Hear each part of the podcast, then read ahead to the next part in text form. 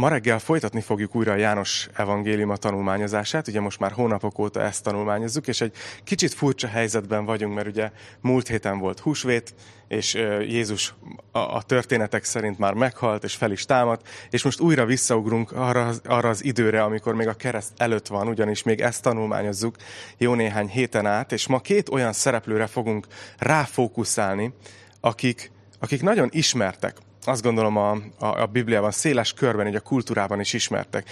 Péterről és Judásról van szó, Jézusnak a két tanítványáról, két karakterről, akik, akik akik, akikről elég sokat beszélünk. Például még, még így megjelenik a kultúrában is, hogy mondjuk árulkodós Judás nem kap piros tojást, ugye? Vagy, vagy Péterről rengeteg vicc szól egyébként, ugye eléggé fals elképzelések, de, de arról, hogy ő állott a menny kapujában, Szent Péter, és majd kinek mit mond. De a lényeg az, hogy Péterről és Judásról azért így tudunk. Ők ismert, ismert figurák a Bibliában. De kik voltak ők valójában? Milyen emberek voltak. Ebben a mai történetben egy kicsit bepillantást nyerhetünk az ő személyiségükbe. Kicsit a, a kontextusról, ugye, ahol tartunk a történetben, ahol tartunk János evangéliumában, az Jézus utolsó napja a kereszt előtt.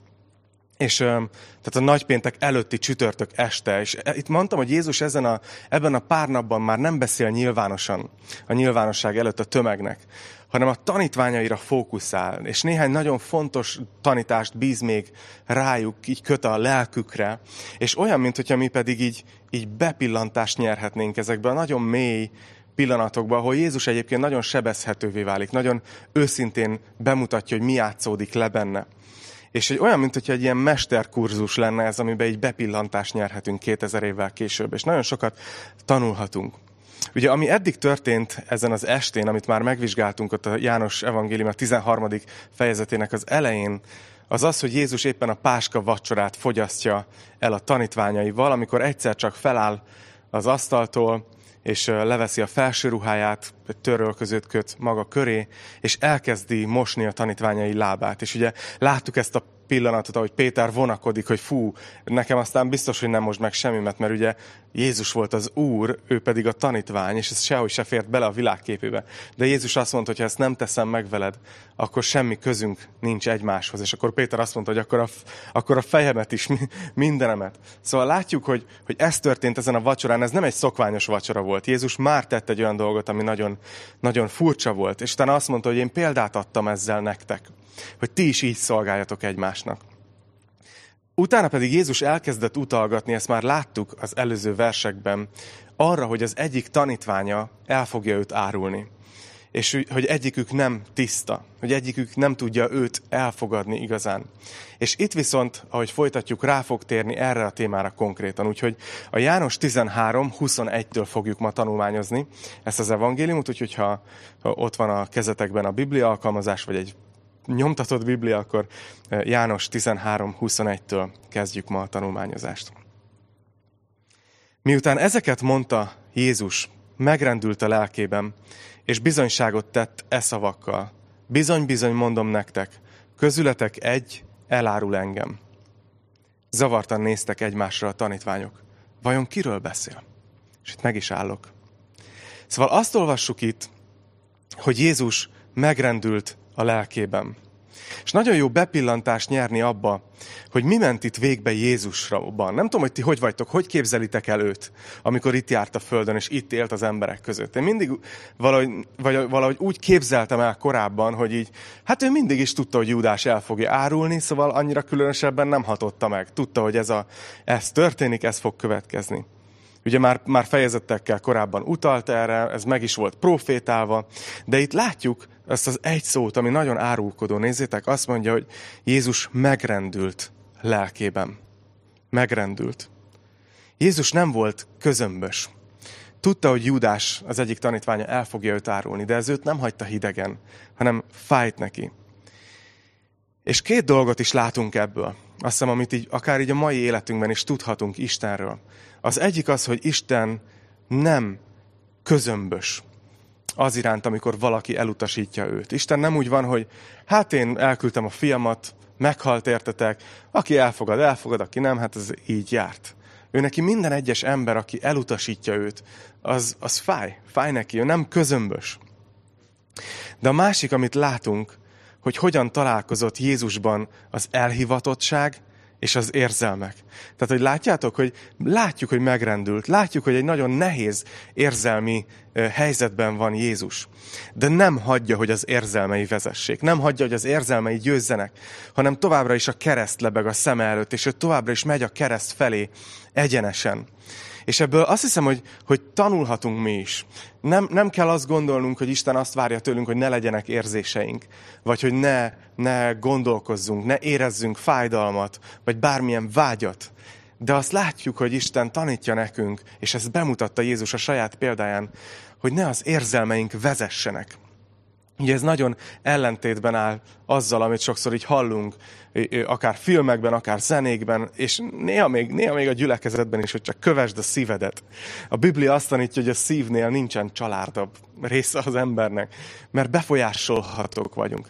És éppen ezért nagyon fontos, hogy lássuk, hogy érez, de nem adja fel a tervét. És elképzelhetjük itt a, a jelenetet, amiben vagyunk, hogy, hogy, hogy, hogy, hogy, hogy hogy, hogy Jézus egyik csak, eddig csak így utalgatott, most viszont, most viszont kimondja konkrétan, hogy az egyik őtök el fog engem árulni.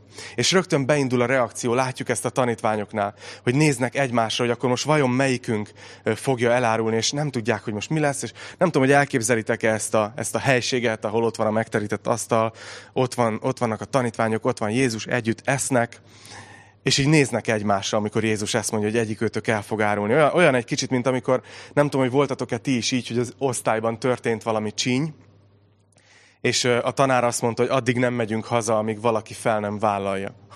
hogy, hogy ki, kitörte be az ablakot a folyósó végén, vagy valami hasonló. És ilyenkor így néztünk egymásra, és kialakultak klikkek, hogy kit gyanúsítunk. De lehet, hogy valami ilyesmi helyzet volt ez a tanítványoknak, hogy vajon ki lesz az? És tudjátok, hogy mi az érdekes ebből? Ez nekem megint egy ilyen új felismerés volt, ahogy, ahogy tanulmányoztam a, a Bibliát erre készülve, ma reggelre készülve, hogy a tanítványoknak nem volt egyértelmű, hogy Júdás lesz az. Hogy nekünk már ugye folyamatosan az. Tehát, hogy hát persze, hogy Júdás a rossz fiú, ezt tudjuk, amióta csak hallottuk a bibliai történeteket. De a tanítvány társai, akik vele éltek három éven keresztül, Júdással együtt követték Jézust. Nekik, nekik nem volt egyértelmű, hogy Júdás erre készül, hogy ő lesz az. Azt jelenti, hogy Júdás nagyon besimult, nagyon beilleszkedett, nagyon nem keltett egyáltalán gyanút. De hogy ezekben az iskolai jelentekben itt is ugyanaz fog történni, hogy, hogy beindul a detektív munka egyből, és ezt fogjuk itt látni a következő versekben. Nézzétek most a 23. verstől. Jézus mellett telepedett az asztalhoz egyik tanítványa, akit Jézus szeretett. Intett neki Simon Péter, hogy tudakolja meg, ki az, akiről beszél. Az odahajolt Jézushoz, és megkérdezte tőle, Uram, ki az? Szóval látjuk, hogy elindul a találgatás, és elindul, megpróbálják a tanítványok kideríteni, hogy melyikük fogja elárulni, hogy kire gondol Jézus. És, és érdekes dolgokat olvasunk itt, hogy Simon Péter intett egy másik tanítványnak, akit Jézus szeretett, és ezt tudjuk, hogy, hogy Jánosról van szó, ő utal így magára a saját evangéliumában. De hogy intett, és, és Jézus, János pedig így oda hajol Jézushoz. Na, hogy ezt értsük ezt a jelenetet, érteni kell az akkori étkezési szokásokat. Akkoriban is egyébként ültek általában az étkezésekor, de ezeken a nagy ünnepi étkezéseken, ezeken egy másik formációt vettek fel. Ilyenkor az asztal köré féloldalt lefeküdtek, ilyen, ilyen körben, úgyhogy mindenkinek a lába az így, mint a napsugarai így az asztaltól távolabb álltak, és így a, a bal könyökükre támaszkodtak, és ugye a jobb, jobb kezükkel így tudtak enni. És ez, ez azt jelenti, hogy, hogy János volt ott közvetlenül Jézus mellett, ugye tőle erre, hogy ő így hátra tudott hajolni, ide tudta hajtani a, a melkasára a fejét, és így tudott tőle valamit kérdezni. Péter pedig valószínűleg valahol máshol helyezkedett el, tehát ő nem volt ott közel Jézushoz, és nem akarnak feltűnést kelteni, úgyhogy csak intett Jánosnak, hogy kérdezz már meg, hogy ki az. És akkor így, így oda is hajol, és tud halkan beszélni Jézussal. És mindjárt látjuk, hogy Jézus mit válaszol, de még egy pillanatra hagyjáljak meg ezen, hogy, hogy észreveztétek, hogy János hogy beszél magáról? Hogy, hogy ő így utal magára, hogy akit Jézus szeretett. És az evangéliumában négyszer is így, így utal ö, magára. Olyan jó, hogy ez volt, ez volt az ő identitása. Nem tudom, hogy te hogy gondolsz Istenre ma reggel. hogy, hogy, hogy én vagyok az, akire Isten ráncolja a szemöldökét, vagy, vagy akivel Isten nem foglalkozik, vagy mi a megtapasztalásod? Annyira jó látni azt, hogy János teljesen biztos volt abban, hogy őt Jézus szereti. És ez volt az ő identitásának a lényege. Szóval Péter így meg akarja tudni, hogy, hogy ki az, aki el fogja árulni Jézus, de diszkréten teszi. Lehet, hogy lehet, hogy én elgondolkoztam ezen is, hogy lehet, hogy Péter meg akarja akadályozni az árulást, és azért akarja, na, hagyd tudjam meg csak, hogy, hogy ki az, majd, majd megállítom. De a lényeg az, hogy így odaint Jánosnak, János pedig odahajol Jézushoz és megkérdezi. És Jézus így válaszol a 26. versben. Jézus így felelt, az, akinek én mártom be a falatot, és odaadom. Bemártotta tehát a falatot, és odatta Judás Iskáriótesnek, Simon fiának, és akkor a falat után belement a sátán. Hú, talán most már értitek, hogy miért imádkoztam úgy az elején, hogy egy elég nehéz igerészt tanulmányozunk. De nézzük egyelőre csak, a, csak az eseményt. Azt értenetek kell ehhez a, ehhez a fejezetnek a megértéséhez, hogy, hogy akkoriban mindig, minden étkezésen volt egy fő vendég, valaki, aki a legnagyobb tiszteletben állt a jelenlévők közül, és ő mindig a házigazda jobbján ült. Tehát magyarul, ahogy így Jézus feküdt az asztal mellett, bal könyökére támaszkodva, Júdás mögötte feküdt közvetlenül, és így Jézus hátra tudott fordulni, és tudott vele beszélni. Ugyanúgy a következő mellette pedig János volt. De a lényeg az, hogy volt ez a szokás, hogy az étkezés során a fő vendég, a, tiszteletben álló vendég, az kapott egy tisztelet falatot, amit a házi gazda mártott be, ugye ezek ilyen kovásztalan kenyerek voltak, és ezt bemártották ilyen fűszerekből készült mártásba, és ő adta oda a tiszteletbeli vendégnek, ezzel fejezve ki az elismerését, a szeretetét, a nagyra becsülését. Szóval ezt nem úgy kell elképzelni ezt a jelentet, hogy Jézus mindenki füle hallatára mondta, hogy akinek a falatot adom, az fog elárulni, hiszen akkor nem is lenne értelmes az egész jelenet, hanem, hanem ez a beszélgetés, ez itt János és Jézus között szól, és János megkérdezi, hogy kiárul, és Jézus azt mondja neki, hogy akinek odadom a falatot. És azzal a lendülettel fog egy falat, kenyeret, bemártja ebbe a, ebbe a mártásba, és hátrafordul, és a falatot odadja a tiszteletbeli vendégnek, Júdásnak. És egy nagyon érdekes dolog ez, mert a többiek úgy tűnik, hogy nem is tudják, hogy mi történik. Ők nem hallották, hogy mit beszélt János és Jézus, és nem tudják, hogy ez a falat mit jelentett. De egy nagyon érdekes dolgot olvasunk itt, és egy, mielőtt tovább mennék, úgy is tudom, hogy ezen gondolkoztak. Hogy mit jelent ez, hogy a falat után belement a sátán. Egy ilyen mondattól azért, azért kirázza az embert a hideg, nem? Hogy mi történik itt? Mi történt valójában? Ehhez, hogy megértsük, egy kicsit meg kell vizsgálnunk Júdásnak a korábbi megjelenéseit az evangéliumokban. Júdásról azt már eddig is láttuk az előző fejezetekben is, hogy ő kritikus volt Jézussal szemben. Például, amikor elfogadta azt, hogy Mária azzal a borzasztóan drága olajjal megkente Jézus lábát. Ugye akkor Júdás hangot is adott a kritikájának Jézussal szemben. Nem tetszett neki, ahogy viselkedik.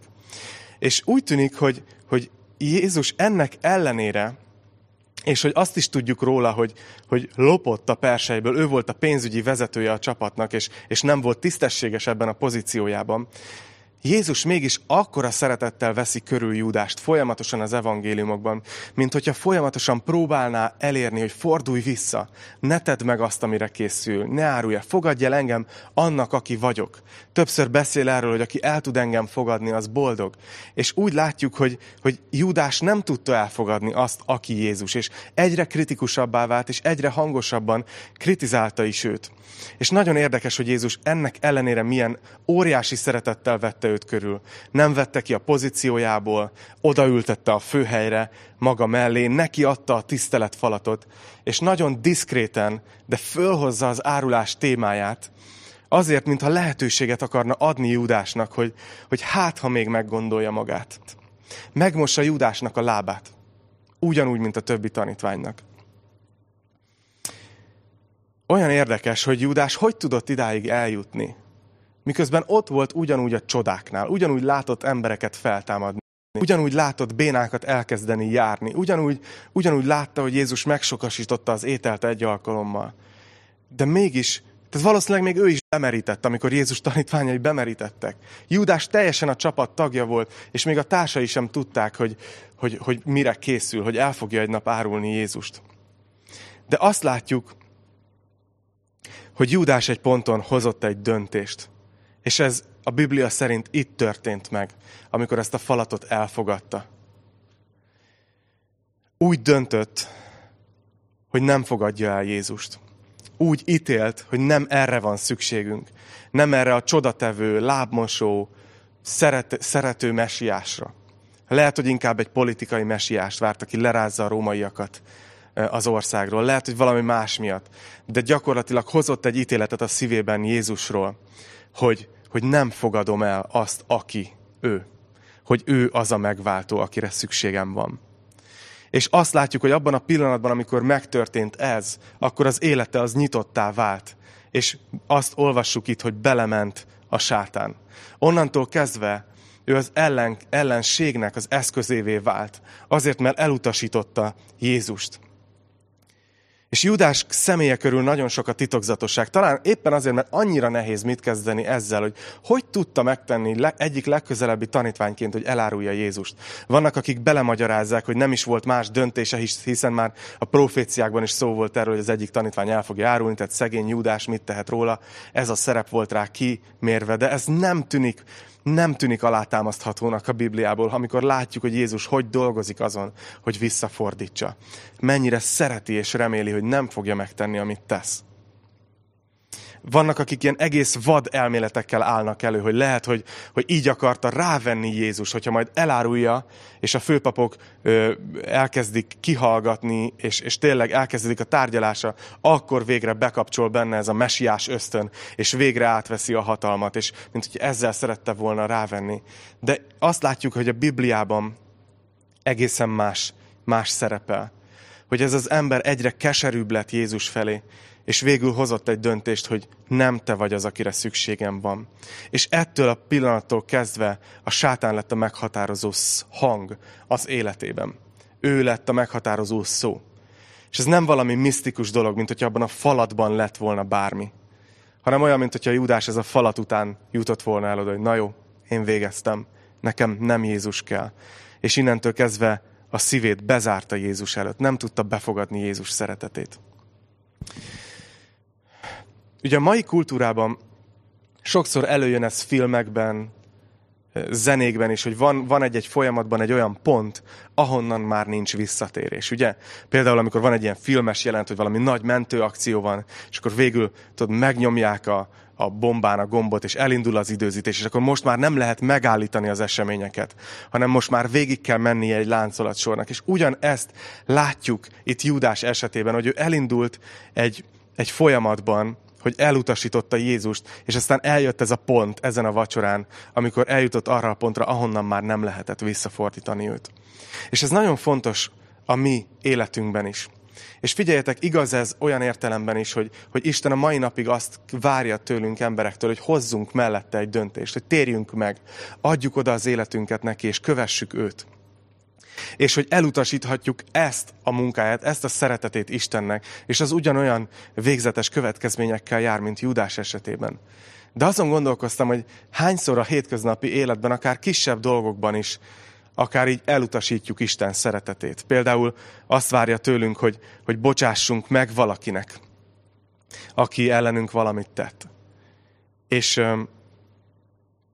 amikor elutasítjuk ezt, például érezzük, hogy ennek az embernek valamit tett ellenünk, de meg kellene bocsátanunk, hiszen Isten is megbocsátott nekünk, de valahogy elutasítjuk ezt, bezárjuk a szívünket ez az üzenet előtt, akkor ilyenkor valahogy a sátán kap teret az életünkben. Mi nem hiszünk abban, hogy keresztény emberben a, a sátán bármilyen módon lakozást vehetne, vagy a démonai. De azt látjuk, hogy tudunk teret engedni neki, amikor például nem bocsátunk meg, amikor nem szeretünk akkor elő tudjuk segíteni sajnos az ő céljait is. És ezért nagyon fontos ez, hogy ne tegyük meg ezt. És nagyon érdekes, hogy hogy folytatódik a történet. És egy kicsit ilyen hátborzongató is egyébként. Hogy Jézus látja ezen a ponton, hogy Júdás eljutott erre a pontra, ahonnan nincsen visszatérés, nincsen visszafordulási lehetőség. És És ezért meg is szólítja, úgy, hogy a többiek is hallják. Nézzétek a 27. vers, hogy folytatódik. Jézus pedig így szólt hozzá, amit tenni akarsz, tedd meg hamar. Az ott ülők közül pedig senki nem értette, hogy miért mondja ezt neki. Egyesek ugyanis azt gondolták, hogy mivel az erszény Júdásnál volt, azt mondja neki Jézus, vedd meg, amire szükségünk van az ünnepre, vagy azt, hogy a szegényeknek adjon valamit. Miután tehát elfogadta a falatot, azonnal kiment. Már éjszaka volt. Ez a jelenet, ez mindig számomra az egyik leghátborzongatóbb volt a Bibliában. Ahogy elképzelem, hogy Jézus odadja a falatot, elmondja ezt Júdásnak, hogy tedd meg hamar, amit, amit akarsz. És a többiek nem értik, hogy miről van szó. Júdás pedig hirtelen szembesül vele, hogy Jézus pontosan tudja, hogy ő készül elárulni őt. És feláll az asztaltól, és kilép a hideg éjszakába. Ez egyik leghátborzongatóbb jelenet. És tudjátok, hogy miért igazán hátborzongató ez? Mert ez az ember egy ponton ott hagyott mindent, hogy kövesse Jézust. Ez az ember egy ponton úgy döntött, hogy, hogy, hogy Jézus lesz a mestere, hogy megy utána, hogy tanul tőle, hogy vele jár. És ott volt a csodáknál. És most pedig ez a pillanat volt az, ez a vacsora volt az, amiről ő most távozott, ami az utolsó volt Jézussal és ezzel a csapattal, ami az ő csapata volt. Ő ebbe a társaságba tartozott. És ott hagyja, feláll, hátat fordít igazából az elmúlt éveinek, és kilép az éjszakába, és elindul, hogy elárulja Jézust, hogy folyamatba lépjen ez a tranzakció. És azon gondolkozok, hogy mire gondolhatott magába, hogy, ahogy ment ott az utakon, ahogy valószínűleg még ott volt annak a falatnak az íze a szájában, amit, amit Jézustól kapott a tisztelet jeleként, a szeretet jeleként. És ő mégis ilyen kemény szívvel megy, és azt mondja, hogy na jó, ebből nem kérek. És elárulja Jézust. 31. vers. Amikor Judás kiment, így szólt Jézus. Most dicsőült meg az ember fia, és az Isten dicsőült meg ő benne. Ha pedig az Isten dicsőült meg benne, az Isten is megdicsőíti majd őt önmagában, sőt, azonnal megdicsőíti őt. Hú! Nem tudom, hogy mennyit értettetek hirtelen ebből a felolvasott két versből, de látjuk, hogy, hogy abban a pillanatban, amikor Judás kilép az ajtón, Jézus tudta, hogy eldördült a startpisztoly, hogy valamit végleg elindult a beteljesedés felé, hogy innentől az események már megállíthatatlanul fogják követni egymást hogy jönni fog a letartóztatás, jönni fog a per, jönni fog a megaláztatás, az ítélet, a verések, a csúfolás, a leköpés, a megfeszítés, a temetés. És miközben Jézus tudja, hogy mindez most már visszafordíthatatlanul elindult, mégis ebben a két mondatban ötször használja a megdicsőülés szót hogy ő valamiért így tekint az előtte álló eseményekre, a keresztre, hogy megdicsőül az ember fia. Pedig a keresztben kívülről nézve nincsen semmi dicsőséges, nem? Sőt, a dicsőséget azt ma is nagyra értékelik az emberek, ugye, hogy hú, a kisfiam is tudja már ezt a, ezt a mondatot, ezt, ezt nem mi tanítottuk neki, itt, hogy lányoké az elsőbség, fiúké a dicsőség, de hogy, de hogy valahol érzi ezt, az emberben benne van, hogy dicsőséget akarok. De azt nagyon nem úgy képzeljük el, hogy megyünk a keresztre.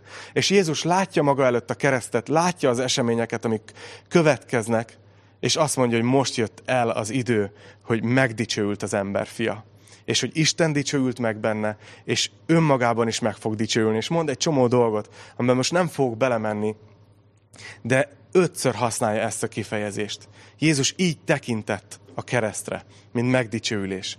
És itt el fog kezdeni mondani néhány nagyon bizalmas dolgot a tanítványainak. Úgyhogy nézzük a 33. verset. Gyermekeim, még egy kis ideig veletek vagyok. Kerestek majd engem, és ahogyan megmondtam a zsidóknak, hogy ahova én megyek, oda ti nem jöhettek, most nektek is ezt mondom. Jézus úgy kezdi a beszédét, hogy gyermekeim. És ez az egyetlen hely az evangéliumban, ahogy így szól a tanítványaihoz. Ez egy nagyon súlyos mondat. amit itt mond. És érzi, hogy ez, ez egy nehezen lenyelhető falat lesz a tanítványoknak. Hogy azt mondja nekik, hogy emlékeztek, hogy a vezetőknek, a zsidóknak azt mondtam, hogy olyan helyre megyek, ahova nem, nem jöhetnek velem. És azt mondja, hogy most, most sajnos nektek is ezt kell mondanom. És milyen nehéz lehetett ezt hallani a tanítványoknak. Ők, amikor hallották, hogy Jézus ezt mondta a zsidó vezetőknek, akkor gondolom azt gondolták, hogy, hogy igen, de mi itt vagyunk Jézus mellett. Mi Jézus csapata vagyunk. Mi nem hagyjuk őt el, mi mellette állunk. És most pedig Jézus azt mondja, hogy figyeljétek, az a helyzet, hogy ahova most készülök, oda még ti sem jöhettek velem. Most még nektek is ezt kell mondanom. És Jézus itt rátér az este témájára, aminek gyakorlatilag az, a, az, az, az az összegzés, hogy itt a búcsú ideje. És eddig már beszélt egy nagyon fontos témáról, és ez az előző tanításban benne volt, a szolgáló vezetésről. És itt most rátér a következő témára. Nézzük is ezt a 34. versben. Mi az, amit Jézus így az utolsó estéjén szeretne átadni a tanítványoknak? 34. vers. Új parancsolatot adok nektek, hogy szeressétek egymást. Ahogyan én szerettelek titeket, ti is úgy szeressétek egymást. Arról fogja megtudni mindenki, hogy az én tanítványaim vagytok, ha szeretitek egymást. Nagyon érdekes, hogy azt mondja itt Jézus, hogy, hogy új parancsolatot adok nektek. De az a szó, amit itt használ a görögben, az nem azt jelenti, hogy vadonatúj. Ez az új parancs, ez nem olyan értelemben új, hogy ezt eddig senki nem hallotta és nem tudta, hogy szeretni kéne egymást. Hanem ez a szó azt jelenti, hogy hogy nem elhasznált, hogy ez még mindig új, hogy ez még mindig friss, ez még mindig aktuális. És Jézus azt mondja, hogy ezt a parancsolatot, ezt az örökzöld parancsolatot adom nektek, hogy szeressétek egymást. És hagyj emeljek ki három dolgot ezzel kapcsolatban. Egyrészt nagyon érdekes maga ez, hogy, hogy mit mond a tanítványainak. Hogy szeressétek egymást. Mit jelent ez egyáltalán? A szeretet az ma az a kifejezés, ami nagyon-nagyon-nagyon népszerű. És lejön a filmekből, lejön a zenékből, lejön, lejön az emberekkel, ahogy beszélgetünk, hogy a legfontosabb a szeretet, hogy a szeretet mindennél nagyobb. Erről nagyon sok szó van, és ma egy ilyen furcsa világban élünk, hogy, hogy ez kb. annyit jelent, hogy tolerancia, szeretet, teljesen elfogadlak, úgy, ahogy vagy, minden rendben van. És hogy miközben egy ilyen világban élünk, ami ennyire nagyra becsüli a szeretetet, közben az emberek úgy esnek egymásnak, és olyan szinten szakad jelenleg szét az emberi társadalom, ami, ami hihetetlen. Nem tudom, hogy látjátok-e, hogy elég felmenni a Facebookra, ami már eleve az algoritmusokkal bezár minket a saját buborékunkba, és azokkal az emberekkel leszünk kapcsolatban, akik hasonlóan gondolkoznak, mint mi. De hogy én benne vagyok még néhány ilyen keresztény csoportban is, és hogy emberek olyan szinten tudják egymást kritizálni, beszólni, megítélni, beskatujázni, hogy az hihetetlen. És ez általában jellemző a, a, a mai társadalmunkra, hogy, hogy nagyon nagy a diszonancia, nem tudom, hogy érzitek-e ezt. Hogy felmutatjuk, hogy tolerancia, szeretet, elfogadás, de közben hihetetlenül ki vagyunk élezve egymásra. És ahogy említettem, néha még a keresztények is ezt csinálják, és amikor ezt látom a Facebookon, akkor azt gondolom, hogy bárcsak inkább a négy fal között csinálnátok, de bárcsak inkább ne is csinálnátok. Bárcsak meghallanánk Jézusnak ezt a szavát, hogy, hogy ő ezt hagyta a tanítványaira, hogy szeressétek egymást. Az nem könnyű mindig. Az azt jelenti, hogy szeretni kell olyan embereket a gyülekezetben, tanítványok között, akik teljesen máshogy gondolkoznak nagyon sok jelentős kérdésről, mint te. Az azt jelenti, hogy meg kell tudnod hallgatni, úgyhogy nem ítéled el. Az azt jelenti, hogy tudnod kell érte imádkozni. Még akkor is, amikor legszívesebben inkább csak egy, egy jó cifrát mondanál, mondanál rá.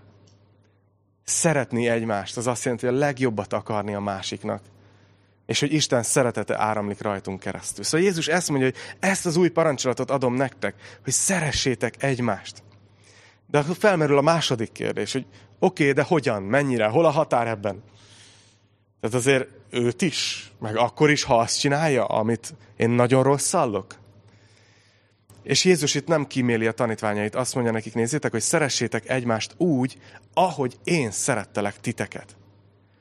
És hogy Jézus ezt abban a pillanatban mondja, alig néhány perccel később, amikor Júdás elment, akit ő az utolsó, szó szerint az utolsó percig szeretett. Annyira, hogy még az utolsó percben a tiszteletfalatot neki adta. És azt mondja Jézus, hogy kér, ha kérdésként felmerülne, hogy mit, meddig, meg hogyan, meg mi a határa szeretetben, hát, hát ezt kéne csinálni, amit én csinálok. Így kéne szeretni egymást, ahogy én szeretlek titeket. És aztán azt mondja, hogy mi a célja ennek, hogy erről fogja megtudni mindenki, hogy az én tanítványaim vagytok. Én tudjátok, azon gondolkoztam mostanában, hogy észrevettem azt, hogy így gyülekezetként is sokszor szervezünk valami nagy aktivitást, valami nagy eseményt, és, és nagyon sokszor ezek nem úgy sülnek el, mint amennyi munkát meg energiát beleteszünk. És azon kezdtem gondolkozni, hogy készültem erre a tanításra, hogy mennyire, mennyire egyszerű evangelizációs módszert adott Jézus a tanítványainak. Hogy honnan fogja megtudni mindenki, nem csak a keresztények, a nem keresztények is, hogy mi Jézus tanítványai vagyunk. És azt mondja, abból, hogy egymást szeretitek. És ez annyira egyszerűnek tűnik. De azt hiszem, hogy keresztényként ez a legfontosabb, hogy, hogy mi elfogadjuk magunk felé Isten szeretetét, hogy ő tényleg szeret minket. Ne utasítsuk el, mint Júdás. És utána engedjük, hogy ez a szeretet tovább áramoljon a testvéreink felé, a gyülekezetben, és minden ember felé. És azt mondja Jézus, hogy amikor mások látják, hogy ti mennyire szeretitek egymást, hogy milyen szeretet van közöttetek, akkor fel fogják ismerni, hogy az én tanítványaim vagytok. De a tanítványoknak úgy tűnik, hogy ezen a ponton nem nagyon jut el ez a szeretet téma, ők, ők le vannak ragadva az, arra, az, annál, hogy nem mehetnek oda, ahova Jézus megy. Úgyhogy nézzük tovább a 36. verset. Simon Péter megkérdezte tőle, Uram, hova mégy? Jézus így felelt, ahova én megyek, oda most nem követhetsz. De később követni fogsz. Péter így szólt hozzá, Uram, miért ne követhetnélek most? Az életemet adom érted. Látjátok, hogy mennyire zavarta a tanítványokat ez a mondat, hogy, hogy nem jöhettek még ti se velem oda, ahova megyek? A tanítványok még mindig nem értik, hogy Jézus a keresztre készül. És azt mondja, és azt mondja, hogy Péter teszi fel a kérdést, hogy hova megy, és Jézus megerősít, hogy nem követhetsz. És Péter azt mondja, hogy, hogy hogy ne követhetnélek? Hát én akár az életemet is odadom, érted? Hogy meghalni mész? Hát még oda is megyek veled. Én, én annyira szeretlek, én követlek. Az életemet odadom, érted? És itt Péternek egy nagyon nehéz üzenettel kell szembesülnie. Nézzétek a következő versben, 38. vers. Azt Jézus így válaszolt. Az életedet adod, én értem. Bizony, bizony mondom neked, mire a kakas megszólal, háromszor tagadsz meg engem. Hát ez az a pillanat, amikor szerintem így, így Péternek a, a, a gyomra az így, így teljesen görcs berándult. Hogy, hogy mi, micsoda? Hogy én, hogy én megtagadnálak téged? És biztos, hogy ott volt benne, hogy én aztán tuti nem. Még egyszer sem, nem hogy háromszor. És persze aztán tudjuk, hogy ez az események mennek tovább. Jézust majd le fogják tartóztatni, és ott lesz a főpap udvarában, és Péter ott fog melegedni a tűznél, és nem is akármilyen fórumon. Egy egyszerű, a dolgát végző szolgálólány kérdésére, aki azt mondja, hogy te velük, velük voltál, te is hozzátartozol, letagadja Jézust. És háromszor megtagadja Jézust és utána keservesen sír. Azt hiszem, hogy Péternek még itt szüksége lesz egy leckére, saját magáról. És hagy, hagy foglaljam össze ezt a mai igerészünket, amit tanulmányoztunk, azzal, hogy, hogy két tanítvány képe rajzolódik ki előttünk. Júdás és Péter. Júdás, aki, aki, aki érezte Jézus szeretetét, nagyon sokszor tapasztalta Jézus szeretetét, és mégis ennek ellenére hátat fordított Jézusnak. És itt van ez a másik ember, aki elvileg a pozitív szereplőnk, Péter, aki nagyon, nagyon, nagyon szerette Jézust, és igazán kész volt, teljesen kész volt bármit megtenni érte, akár az életét is odaadni érte. Csak még nem tudta magáról, hogy mennyire gyenge Még nem tudta magáról, hogy, hogy mennyire gyenge. És még nem tudta, hogy az ő kapcsolatának Jézussal nem az ő hűsége, Péter hűsége az alapja. Nem az, hogy ő mit tesz Jézusért, hogy ő mennyire Jézus mellett marad, hanem Jézus hűsége lesz az alapja az ő kapcsolatának Jézussal.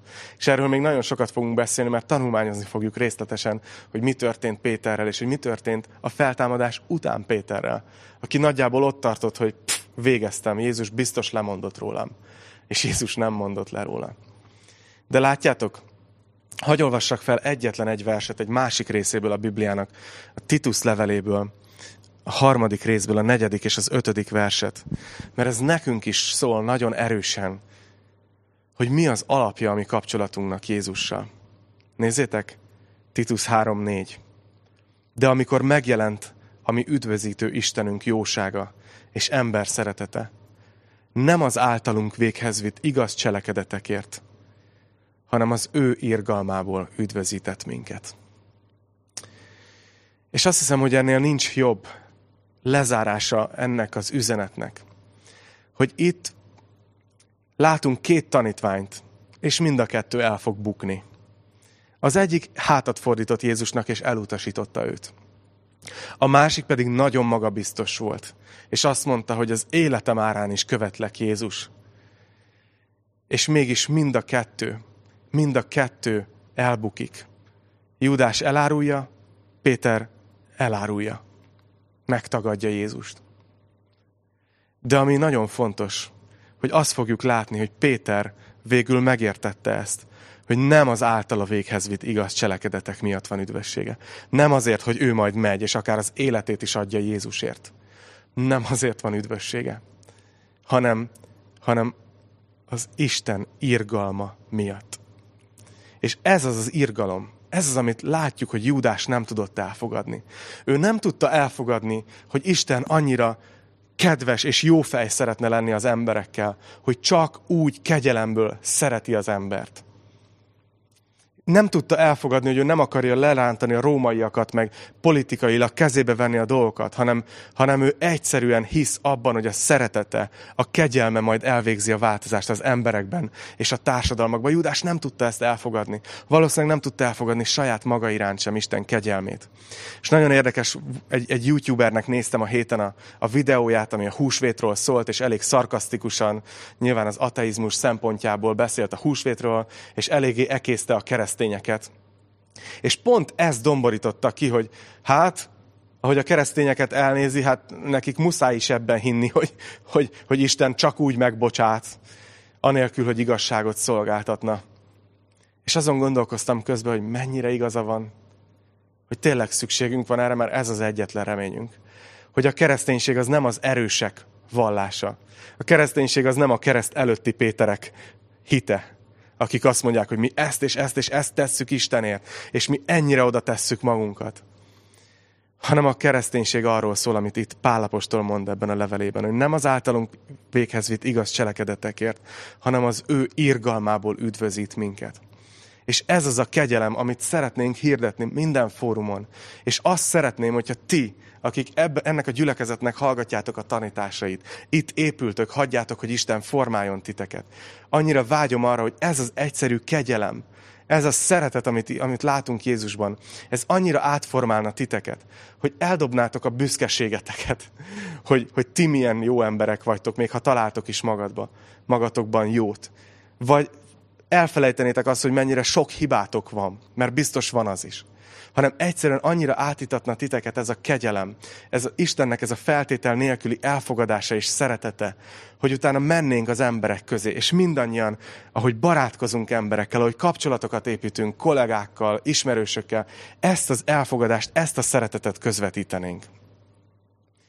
Tudjátok, néha a gyülekezet Facebook oldalára, meg a YouTube alá érkeznek ilyen elég elég merész kommentek, ilyen eléggé durva kommentek, ahol jól odaszólnak, és, és már többször így beszélgettünk a csapattal, hogy, hogy mit kell ezzel kezdeni, hogy töröljük, mert hát milyen tiszteletlen, akár Istennel szembe, és mindig azt mondom, hogy nem. A mi Istenünk az, aki még azt is eltűrte, hogy leköpték. De hitt abban, hogy a kegyelme, a szeretete, az átformál ember életeket. Mindazokét, akik elfogadják ezt. Úgyhogy nagyon remélem, hogy, hogy megerősödtök ma reggel is, ezen az üzeneten keresztül is, az ő kegyelmében. És hogy így fogtok tovább menni. Úgyhogy szeretnék imádkozni. Atyám, köszönjük neked ma reggel a te igédet. Én köszönöm különösen ezt a, ezt a két ezt a két embert, Júdást és Pétert, és amit az ő történetükön keresztül megtanítasz nekünk. És Uram, sokszor mi is így vagyunk ezzel, hogy annyira, mint Péter, így neki szeretnénk lendülni, hogy mi mennyi mindent teszünk, érted? És aztán nekünk is olyan sokszor megmutatod, hogy gyengék vagyunk. Ezért most úgy jövünk hozzád, mint, mint gyengék, de akiknek te vagy az ereje. A te kegyelmed, a mi erőnk. Uram, imádkozom, hogy ez, a, ez az egyszerű tanítás, amit itt tanulmányoztunk a Te igétben, formálja át az életünket. Kérlek, hogy tegyél minket kegyelemmel teli emberekké, és küldj minket így az emberek közé. Adj nekünk barátságokat, igazi, minőségi, jelentős kapcsolatokat olyan emberekkel, akik még nem döntöttek melletted. Kérlek, hogy add meg a gyülekezetünknek azt a kegyelmet, hogy hatással legyünk nagyon sok emberre ilyen személyes kapcsolatokon keresztül. És kérlek, hogy legyél ott velünk ezekbe a beszélgetésekbe. És mi dicsőítünk téged azért, Uram, amire emlékezünk is minden alkalommal az úrvacsorában is.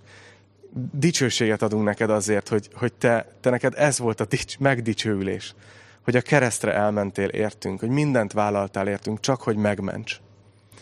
Kérlek, Uram, hogy, hogy így add, hogy a keresztnek a valósága, a te szeretetednek a, a megtagadhatatlan valósága, az így legyen nagyon erősen ezekben a vészterhes időkben is a szívünkben. Imádkozunk jelenleg az országunkért, mindenkiért, aki, aki nagyon nehéz helyzetben van. Imádkozunk a gyászolókért, imádkozunk az egészségügyi dolgozókért és a döntéshozókért, és a szülőkért, és az egyedülállókért, akik most talán magányosabbak, mint valaha. Imádkozom azért, Uram, hogy a Te kegyelmed, a Te, te édes jelenléted, az, az legyen megfoghatóan, megtapasztalhatóan jelen az életünkben, ezekben a következő hetekben is. Köszönjük, hogy, hogy vagy nekünk. Olyan szeretünk téged, és az Úr Jézus nevében imádkoztunk. Amen. Amen.